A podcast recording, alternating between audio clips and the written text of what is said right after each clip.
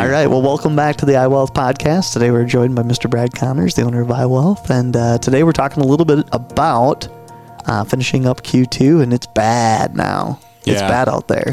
Yeah, it's been a tough year, Matt. Um, that's to say the least, right? Uh, and we're talking about markets. Obviously, hopefully, personally and professionally, you're doing okay. But it's uh, it's been a tough market for sure. What are you uh, telling your clients right now as they're coming in to meet with you and you have to present them with the bad news? Yeah, and so first of all, we've been pretty proactive. Okay. Um, we've we've mailed out a lot of things, different videos, and um, just information about bear markets and things like that, which we'll talk, you know, touch on today. But um, you know, for the most part, we you know the glass has to be that full, half full instead of half empty. So we do have to have some silver linings in it. But I always tell my team that, you know, it's easy to look good when the markets are good, but it's this is when we this is when we get paid to do what we do. It's to sit knee to knee and have those conversations with our clients, those tough conversations about what's going on in the market. And so I'll just share a little bit of perspective. You know, that what keeps coming in when you walk into iWealth on the on the wall is written up there. It says the four most dangerous words in investing is it's different this time. Yeah, it's and, different this time. Yeah. I like that. And, and Sir John Templeton said that years ago, and it just keeps reflecting back into my mind right now as I'm having conversations with clients. And it's absolutely true. This is not different. Here's what's different. If you were born after nineteen seventy-six, you haven't seen anything like this. Mm-hmm. But it's happened before. So this is the first time since nineteen seventy-six that you've got bonds down double digits, your safe investments. You've got the stock market down twenty percent, which at is a bear least, market. Yeah. yeah, at least, depending on where things are at. And then you also have, if you know, this new phenomenon called crypto. Crypto is down, you know, thirty, forty percent, depending on what crypto you're looking at. And we don't, you know, sell crypto or anything like that. But when you look at all three of those functions, mm-hmm.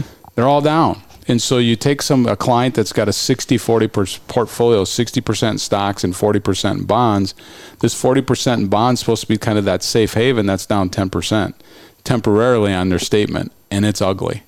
And so, the, you know, the first thing that I coach our advisors with is that, listen, you just, the truth will set you free. You've got to lay it out there and, and let them know this is what's going on.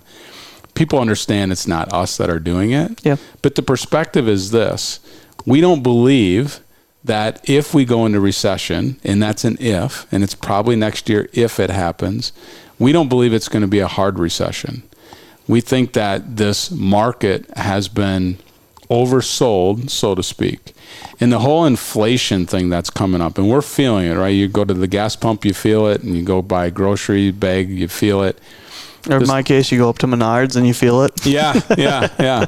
Although what has changed, so when you go to Menards now, lumber prices are starting to come down. Yeah. Copper prices are starting to come down. So you're starting to see the supply start to come up, the supply-demand thing. So that's happening.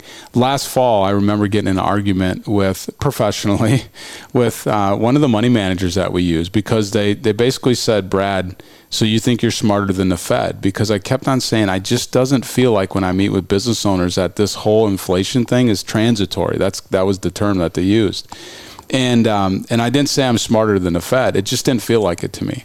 Now I think the Fed has it right, though. I think the Fed was behind the eight ball last year. They didn't do what they were, should have done. Now they're doing it, and I don't think you fight the Fed to use their their speak. Okay. But I also believe that at the end of this year, that the Fed won't have to raise rates as fast as they think that that that they might they will. have to. Yeah. And so you're starting to re- see that reflect in the bond market right now. You're starting to see companies like Target that are getting more supply, and there's going to be sales on lawn furniture and stuff that was been on a boat for two years yeah. and now finally showed up. So it's not different this time as a story to the client. Uh, inflation is here. It's real, but it's not the seventies. We're going to be fine. Mm-hmm.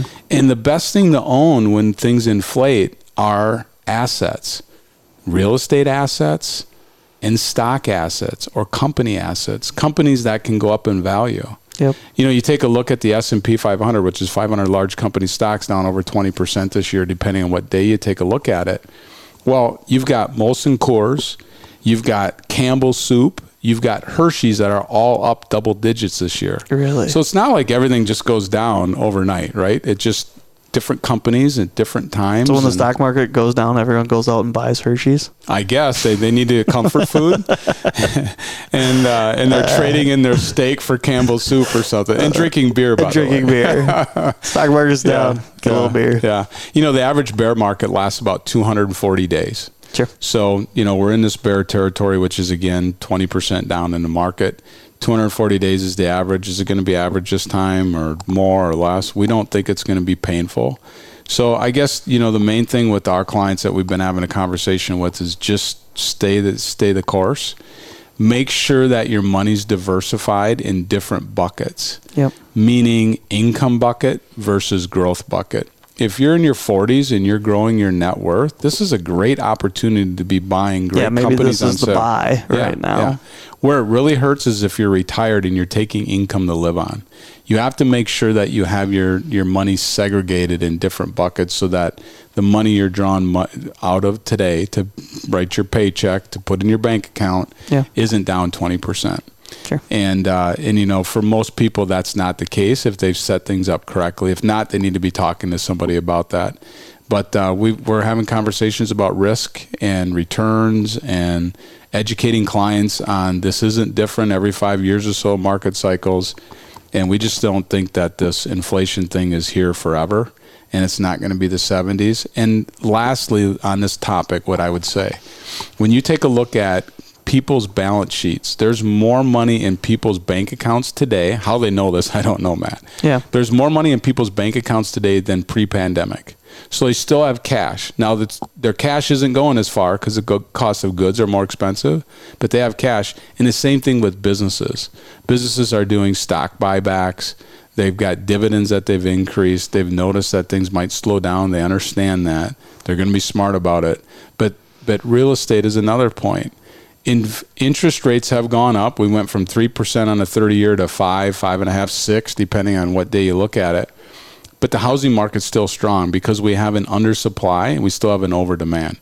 And back in the eighties, when your parents were buying houses or selling houses, you know, interest rates were thirteen, fifteen percent, mm-hmm. and people still bought houses. Yep. So the world's not over. It's going to be fine.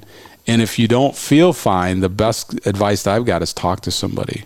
Get in front of a financial advisor, get in front of us, whatever, and have a conversation about your personal situation and how we can help.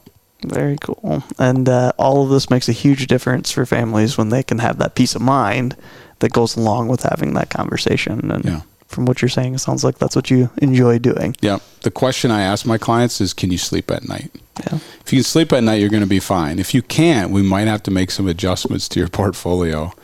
But uh, but it's it's a real thing. It's on paper. It's down. There's times in the market when it's best to maybe not look at your quarterly statement yeah. and wait for the next one. This might be one of those quarters. I can't tell you not to look at your statement, obviously, but the, it, it's it's ugly. It's the way it is, the way the market is. Last, I said last before, but one more thing. Investing is not that hard. You have to have good people, smart people that are picking your investments, helping you with it. Mm-hmm. But your part is not that hard as long as you can bury your head in the sand once in a while. There you go. It's it's not different this time. It's true. And you can't be selling and making that paper loss become a real loss. And so that's where we're at with today's Stay market. Of course. Exactly. Very yeah. cool. Well, thank you so much for joining us. And uh, I'll see you back here next time. All right. Thanks, Matt.